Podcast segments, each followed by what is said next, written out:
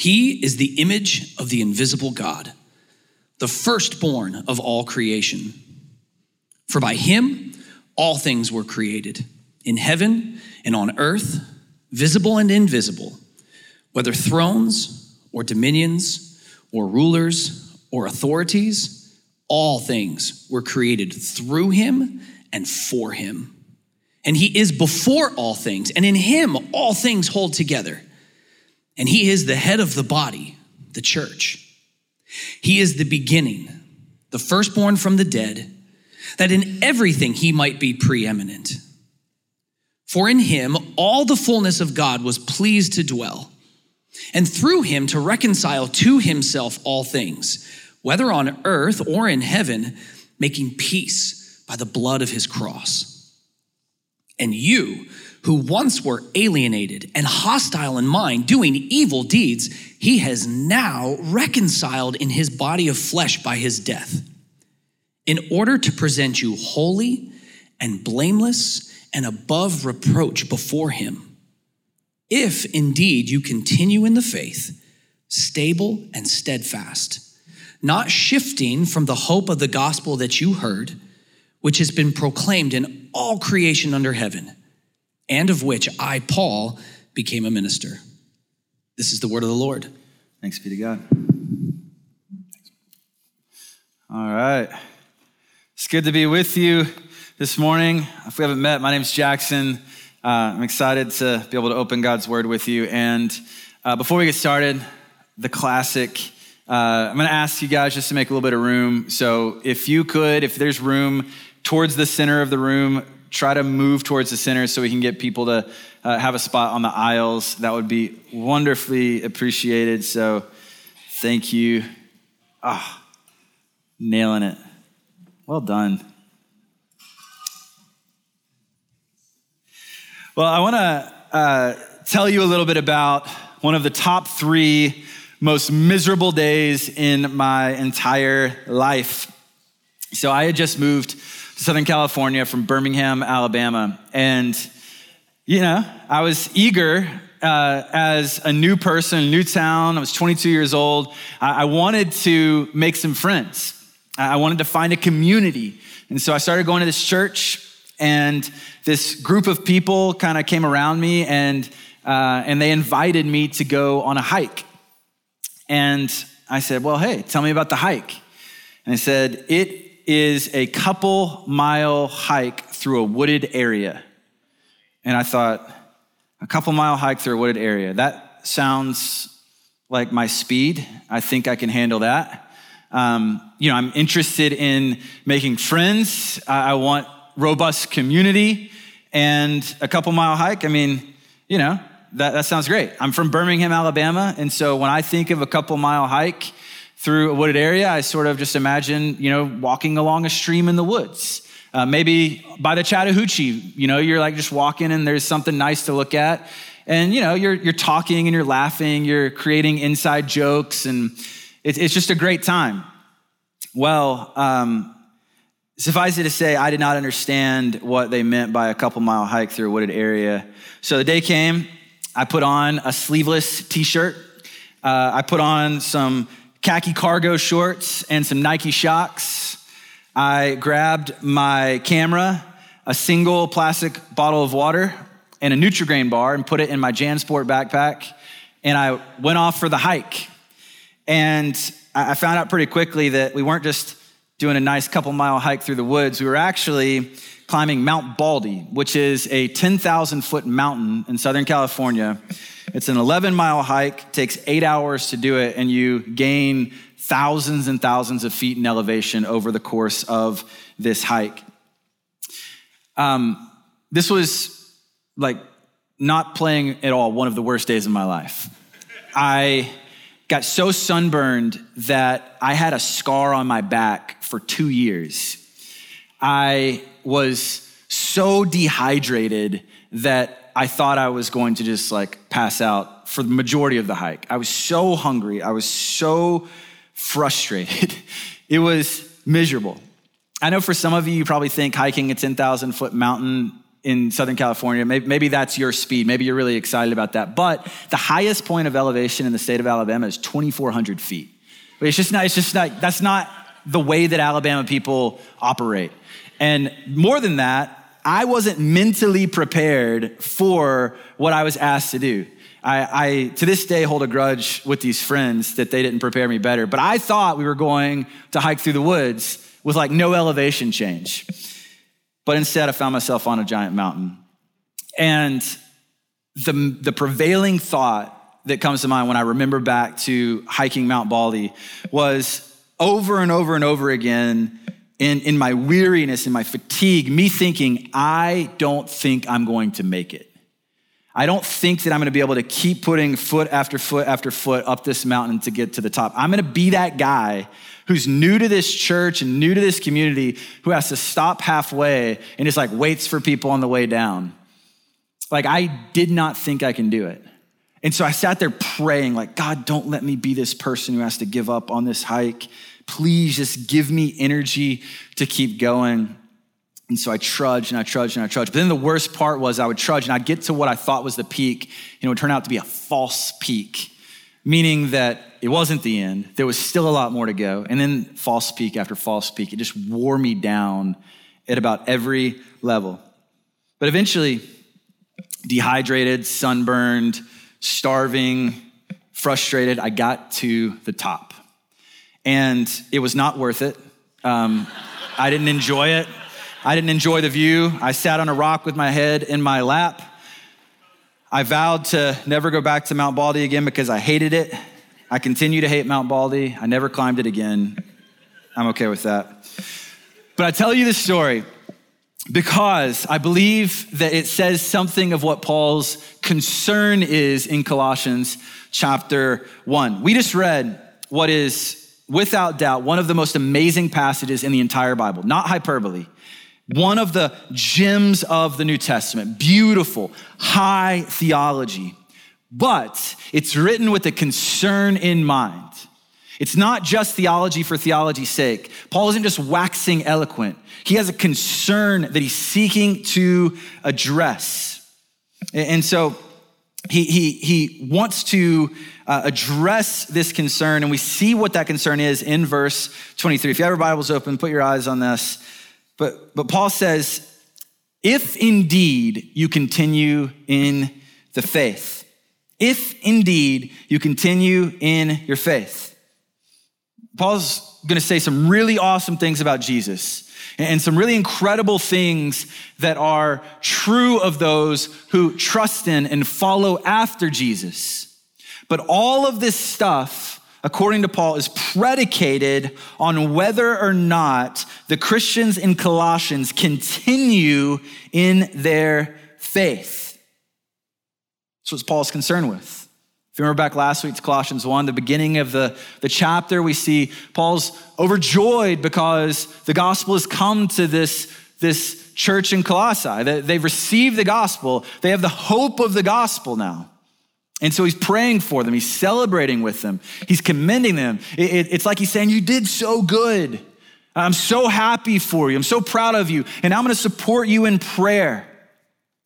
But then we come to, to this section, to verse 23, and we see that Paul now desperately wants the Colossians to continue in the faith that was entrusted to them.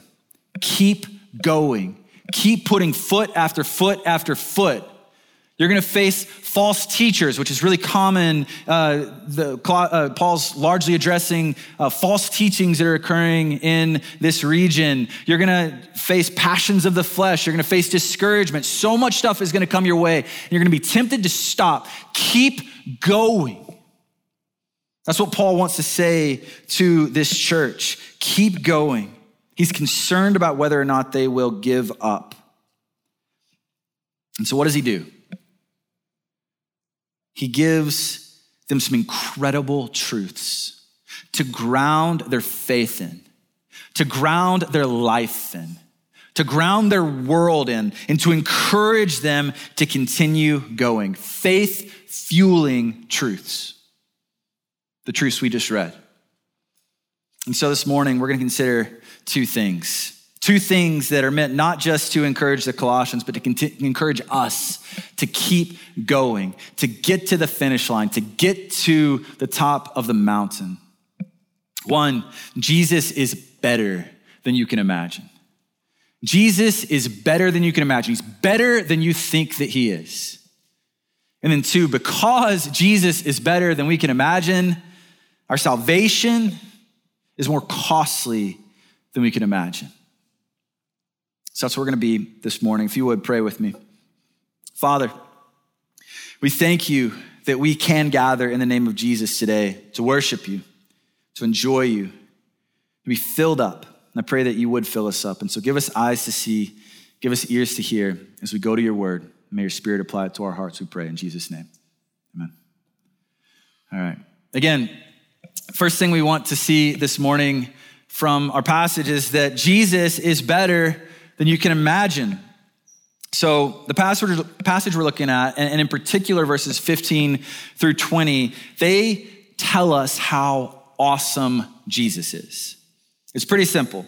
Jesus is amazing. These words are probably a mixture of a creed or a hymn and some of Paul's words for this particular church. And so, in other words, this, uh, this five, these five verses, these are words that the church rallied around and corporately proclaimed as true about Jesus.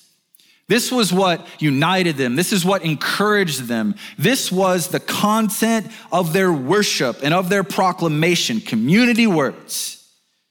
And I can't do these words justice. I can't begin to describe how wonderful these words are. Beautiful, they're poetic, they're philosophic, they're world orienting, they, they make sense of reality.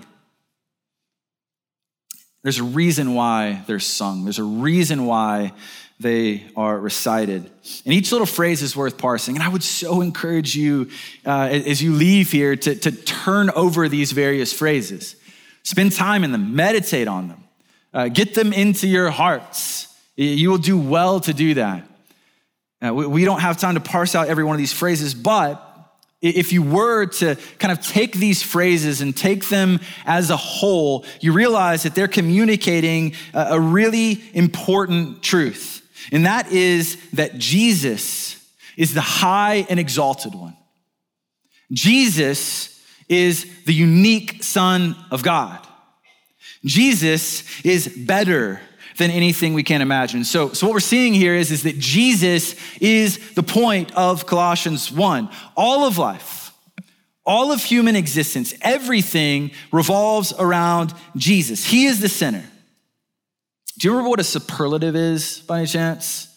If you went back to school, get in that mindset, a superlative Superlatives are used to communicate that something is the best or the greatest. It's something that tells you that a thing exists in the highest relation to other things, in the highest degree in relationship to other things. So, um, Raylyn and I, my wife, we went to Rumi's Kitchen a couple weeks ago for our anniversary dinner. And uh, I've never been to Rumi's, but went there, had chicken and at the end of our dinner, I said, This is the best chicken I've ever had in my life. And, and later, my wife said, This is the tastiest hummus I've ever had in my life. Those are superlatives, right? So we're saying that this chicken stands above all of its peers. It's the best chicken in relationship to all other chicken. This hummus is the tastiest hummus in comparison to all other hummuses. It rises above all other hummus. It strikes me that many of us, uh, and this is no longer true of me, but many of us are using superlatives all the time because of the unique position we are in at the beginning of the college football season. Many of us like to say things about our teams like they're the best, they're the fastest, they're the strongest, they're the greatest, they're the most disciplined, they're the best coached, they're whatever. We very loosely throw around superlatives until we end up becoming disappointed, inevitably, that our team is not actually these things. But what we're trying to communicate when we talk about our football teams in this particular part of the season is that our team stands above the rest. They're uniquely special, they're uniquely good, they're uniquely great. Well, those are superlatives. Well, what, what I want you to do now is, is look at Colossians 1 15 through 20 and notice the superlatives piling up. We're gonna have this on the screen. So, so look at this. Jesus is the image of the invisible God, firstborn, not second born, not thirdborn, firstborn of all creation. For by him all things were created in heaven and earth, not some things, all things. Skip down, all things were created through him and for him, and he is before all things. And all things, in him, all things hold together. And it keeps going. Uh, he is the firstborn from the dead, that in everything he might be, and preeminent, I would say, is also uh, a superlative as well. It just means first, or it means supreme. So, so, pre, so Jesus is the preeminent one. For in him all the fullness of God was pleased to dwell, and through and reconcile to himself all things. So, so superlatives are piling up.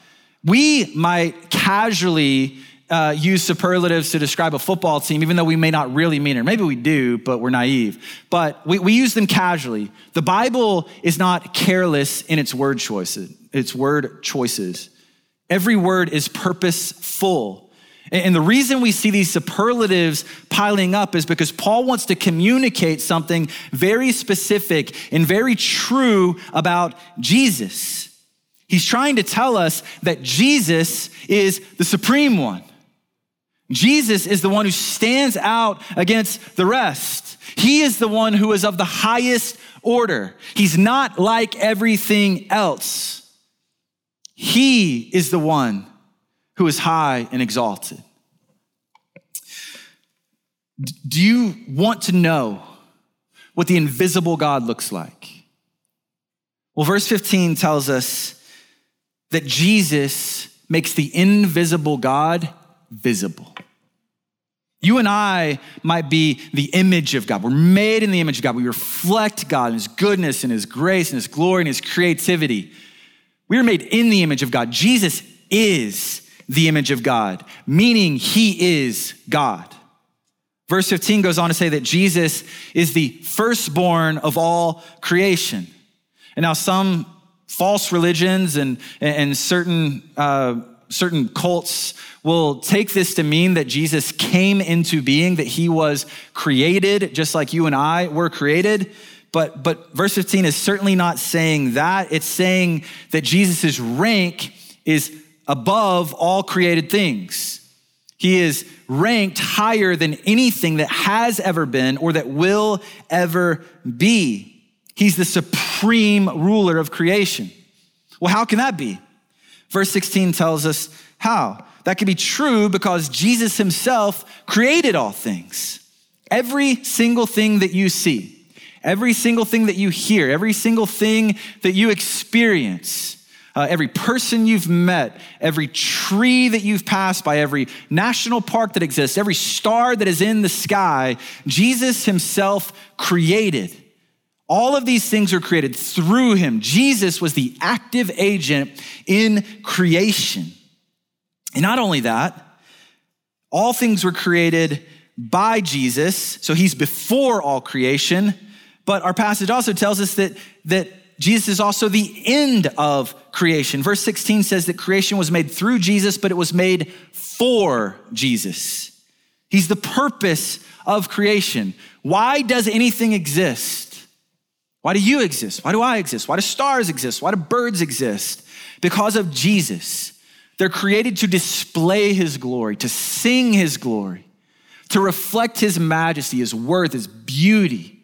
Every single thing that was, that is, or that will be is for Jesus. And if that isn't enough, Jesus holds all things together. There's this old idea that God is like, the watchmaker who winds the watch and then he sets it down and lets it just tick. He lets it operate according to its dials and according to its machinery. But he is, uh, he is distant from the actual, uh, actual ticking of the watch. Colossians 1 says that that's not the idea about Jesus and God and how they relate to their creation. No, rather, what we see is, is that Jesus creates all things are created through him, They're created for him, but then he is actively involved in holding all things together. So a couple weeks ago, I moved a bunch of books from my car to my office, which is right over here. And I'm just lazy enough to where I didn't want to make multiple trips, even though I had too many books. So what I did was I stacked all of my books really high, and I did that classic move where I put my chin on the books. And so I walked in very precarious with my chin pressed down. If there were for a second, if I wasn't pressing my chin down on these books, all of them would have fallen apart. It would have been a disaster. Um, all my books would have been out in the front there, but I pressed my chin on all the way, awkwardly waddling to my office. And that's the idea. Jesus is actively holding all things together. There's not a single moment where Jesus isn't holding the world together. He's not where he's not holding you together. Where He's not holding the molecules and atoms that exist in this world together. The stars in the sky hang in suspension because Jesus puts them there and holds them there. Every single thing is because of Jesus. Christians have been trying to make sense of the grandeur and the worth and the beauty and the divinity of Jesus for 2,000 years. And here is the way that they've summed this up as recorded in the Nicene Creed. I think this is a great summary for what we're seeing in Colossians 1. I believe in one Lord Jesus Christ, the only begotten Son of God, begotten of his Father before all worlds, God of God, light of light, very God a very God, begotten, not made, being of one substance with the Father, by whom all things were made. Who is Jesus? Who is Jesus? The one who's at the center of our faith. True God of true God, light of light, very God of very God. That is who we're dealing with. One time I was flying from Los Angeles back home to Birmingham, and uh, I ended up sitting next to this lady. And uh, I struck up a conversation with her because I noticed she was reading Atlas Shrugged by Ayn Rand, and I'd always wanted to read the book. I knew it was sort of an important book. And uh, so I asked her how it was. And it just started the most incredible conversation with the nicest lady. And um, she asked me what I did. I told her I was a pastor. We talked about church. We talked about life uh, in the church. Asked what she did, and she said, "Oh, I'm an actress." I said, Any, what, I, what I've seen you in anything? She said, "Oh, I, I don't think so. Been in the background of a couple things, but you know, no big deal." I said, "Okay." And um, but we just kept talking, and we we talked about her family in Birmingham. And I think she was going home to care for a mom, and and, and she was just so sweet. And so we talked for a couple hours. And as we were leaving, I realized I never introduced her and got her name, but I wanted to get her name just in case, you know. And um, and so uh, said, Hey, I'm Jackson. You mind telling me your name? She said, Oh, my name's Octavia. I said, Okay. Well, it's nice to meet you, Octavia.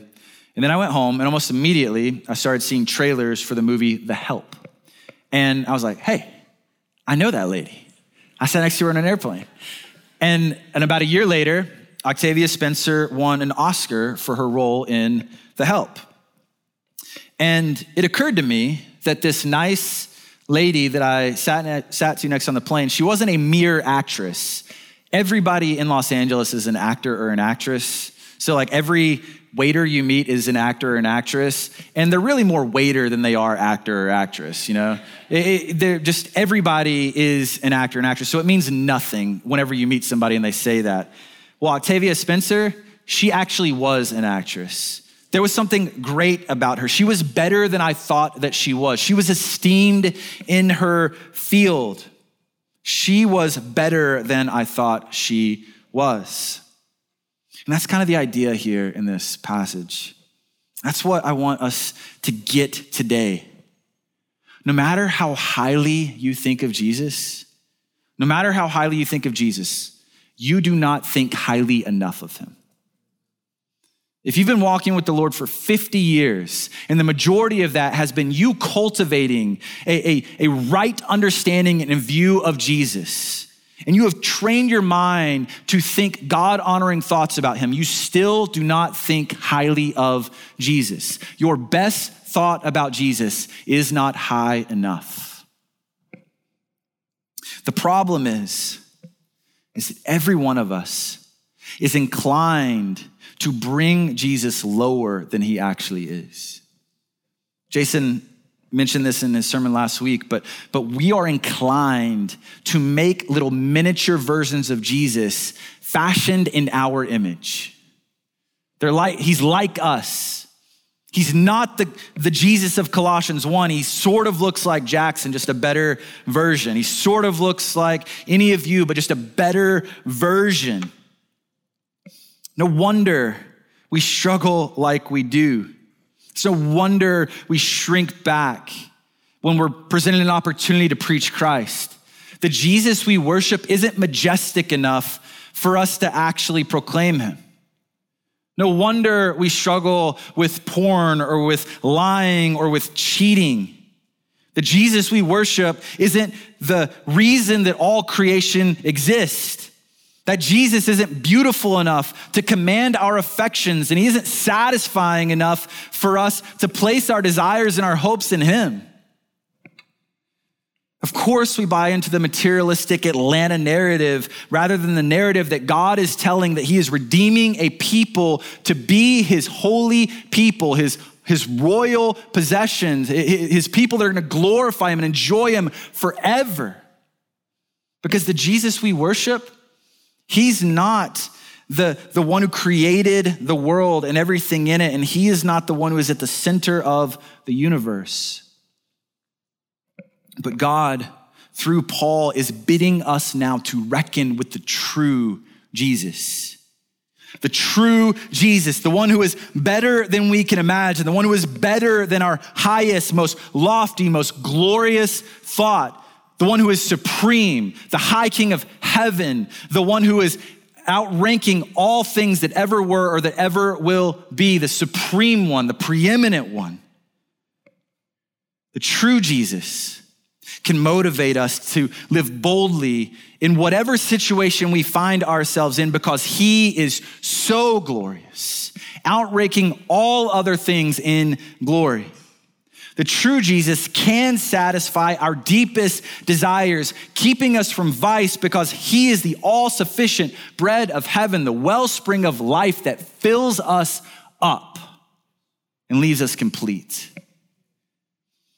The true Jesus can cause us to live for him and even be willing to die for him because he is what life is all about. All of life is in reference to him. He's the center of the universe and he's actively holding that universe together by the word of his power.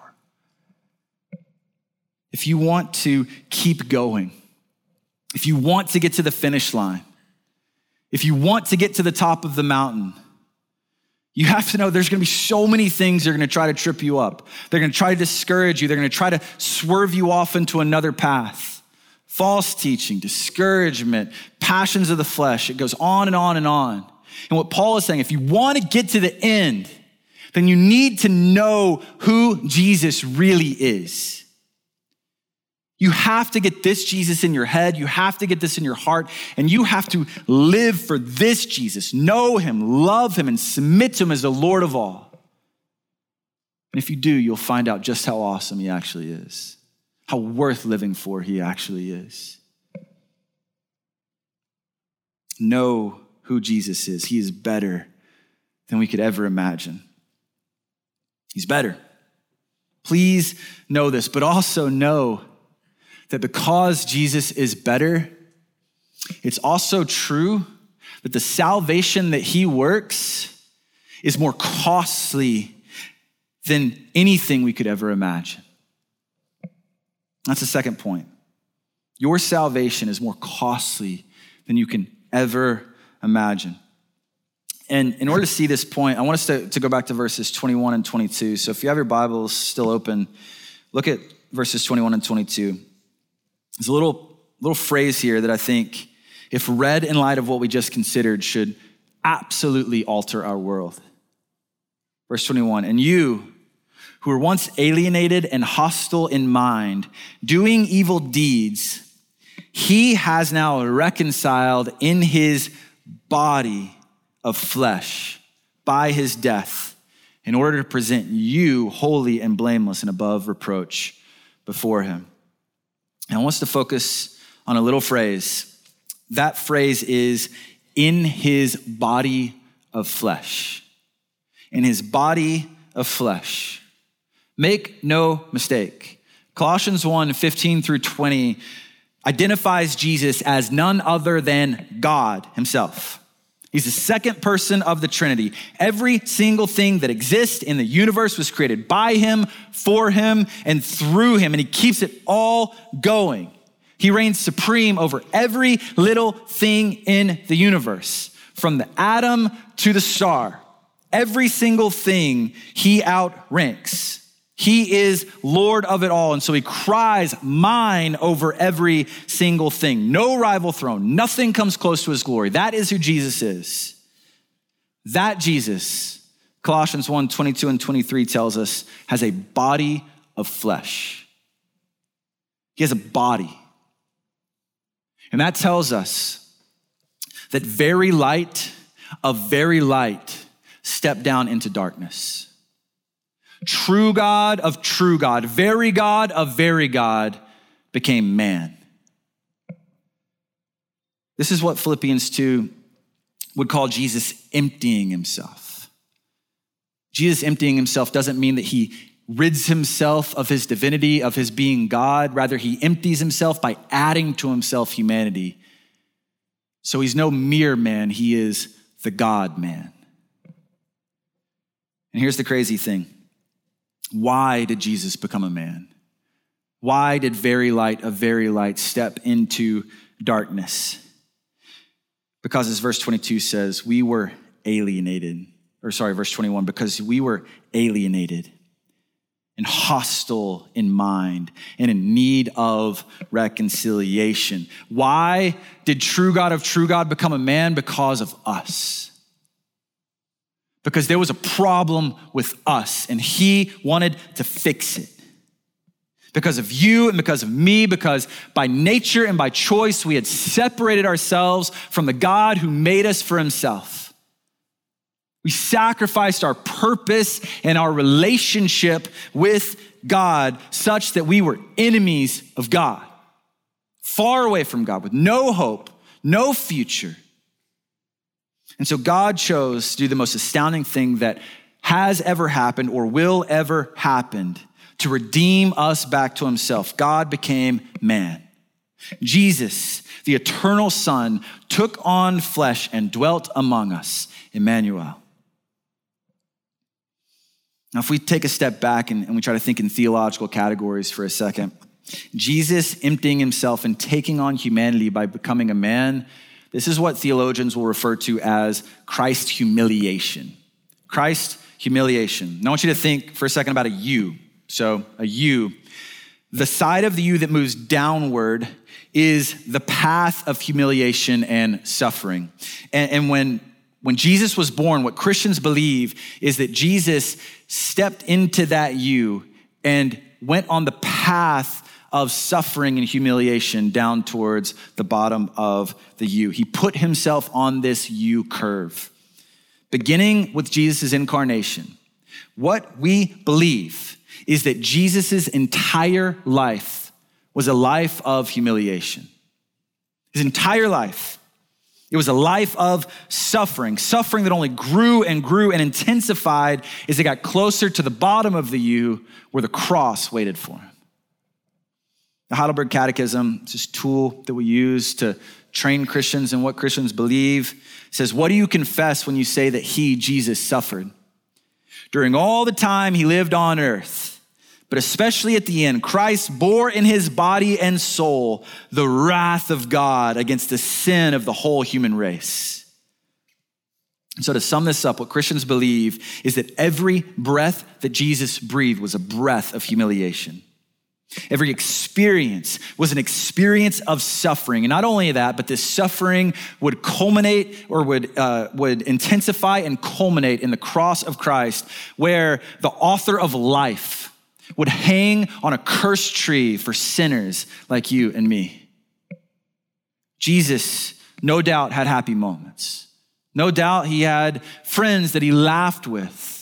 But even those happy moments are qualified by the fact that Jesus was no mere man, he was the God man. Every moment of his life was a moment of suffering.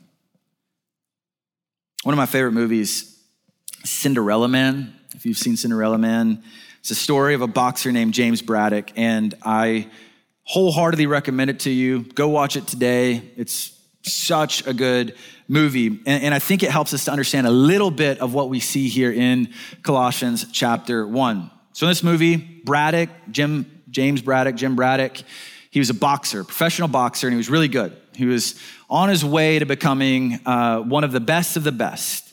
And, and so he's living large. He was highly esteemed in his community. He's this Irish New Jersey community that everybody loved him and rallied around him. And he was becoming a bigger and bigger deal. Bought a house, had a wife and kids, and, and life was good.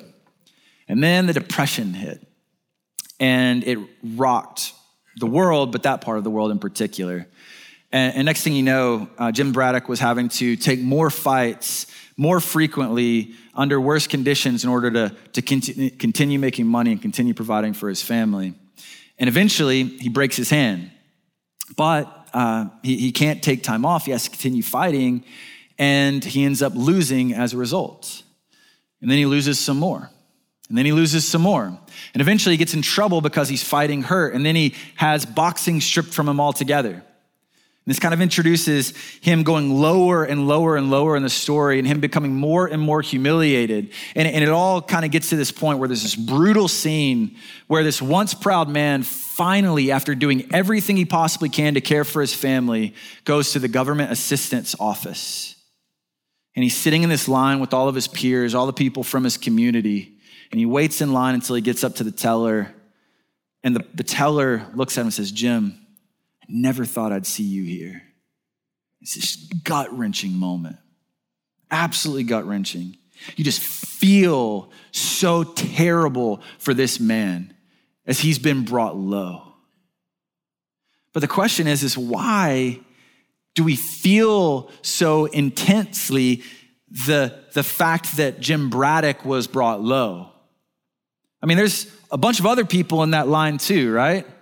Like all of his peers, all the people he lived around were in that line too. Why is it so devastating that he was in the line, that he was getting assistance? Well, because he was the great man, because he was better than everyone else, and he had been brought low. See, it's one thing to be a jester, to be a clown. I mean, sometimes you just have to do what you have to do to survive, right? But it's an entirely different thing for a king to become a clown. And that's the idea that we see in Colossians 1. I don't want to push analogies too far here because there's nothing that can adequately measure the distance of the infinite becoming finite. The glorious God of all stooping to become a man. You know, Isaiah 53 says that there was nothing about Jesus' appearance, uh, appearance that we should desire him.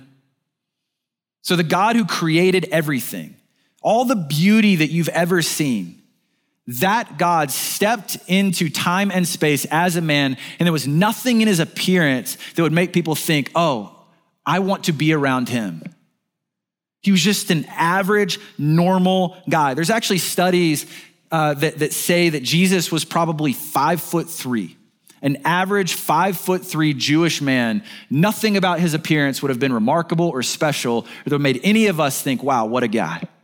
The creator of all was normal.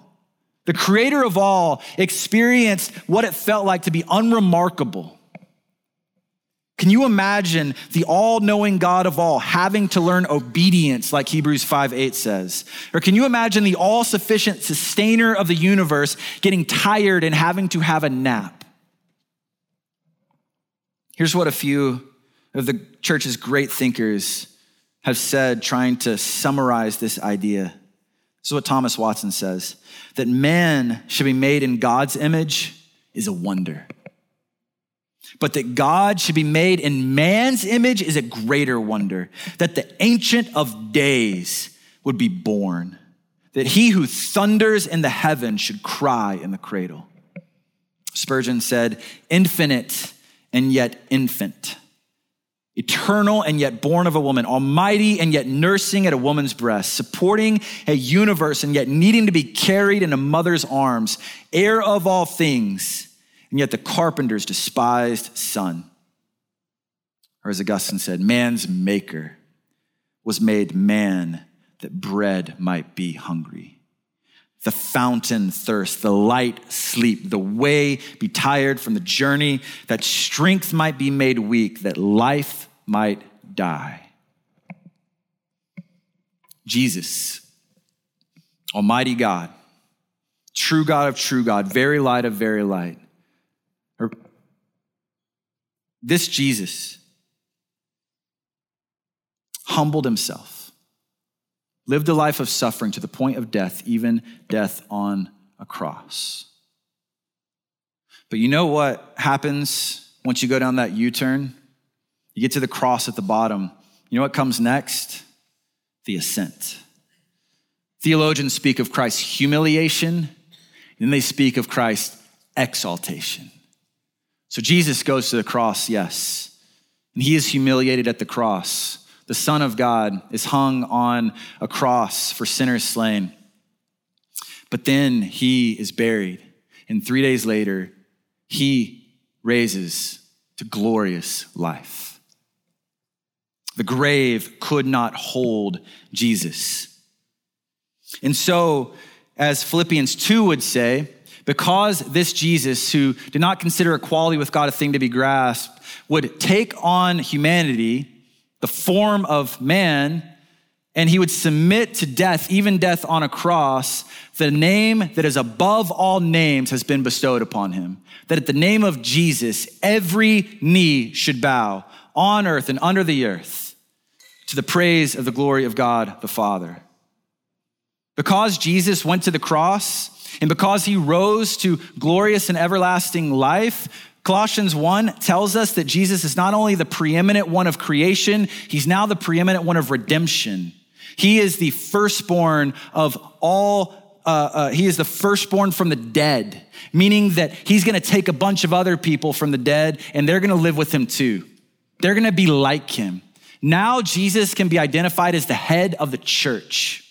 Now, as Colossians 1 teaches us, Jesus is going to reconcile all things to himself, things visible and invisible. He's going to make all the sad things come untrue. How? By the blood of his cross. And his verse 21 says again, he's going to take those people who are alienate, who are alienated, those enemies of God, estranged from God, He's going to take them and in his body of flesh, he is going to reconcile them to himself so that the relationship with God can be restored once and for all, fully and finally, so that you and me, we can have peace with God forever. We have a great salvation worked by our Lord, a costly salvation worked by our Lord. And here's how we end. Because of all of this, because Jesus is who he is, you can continue in the faith. You may have so much working against you right now. You may be tempted in so many ways to, to give up the race, to give up the pursuit of the peak of the mountain, to just stop and cast it all in. But because Jesus is who he is, and because he has worked such a great salvation, you can keep going. Now, Jesus, by his Spirit, is actively helping us, urging us along. And now we have this knowledge of who the true Jesus is. And what Paul concludes is, is that because of this, we can persevere When trials hit, when sorrows hit, when temptations hit, we can persevere. We can be stable. We can be steadfast. We can not shift from the hope of the gospel. We can get to the end. And so, my last word of encouragement to you is fix your eyes on this Jesus. Don't be content to make your own little version of Jesus. Fix your eyes on this Jesus. He will satisfy you, He will help you. He is better. Let's pray. Father, thank you that we can come to you in the matchless name of Jesus. Father, I pray that we would have some sense of the worth and the value of Jesus. And then as we consider him, we would be overwhelmed with his glory and his might.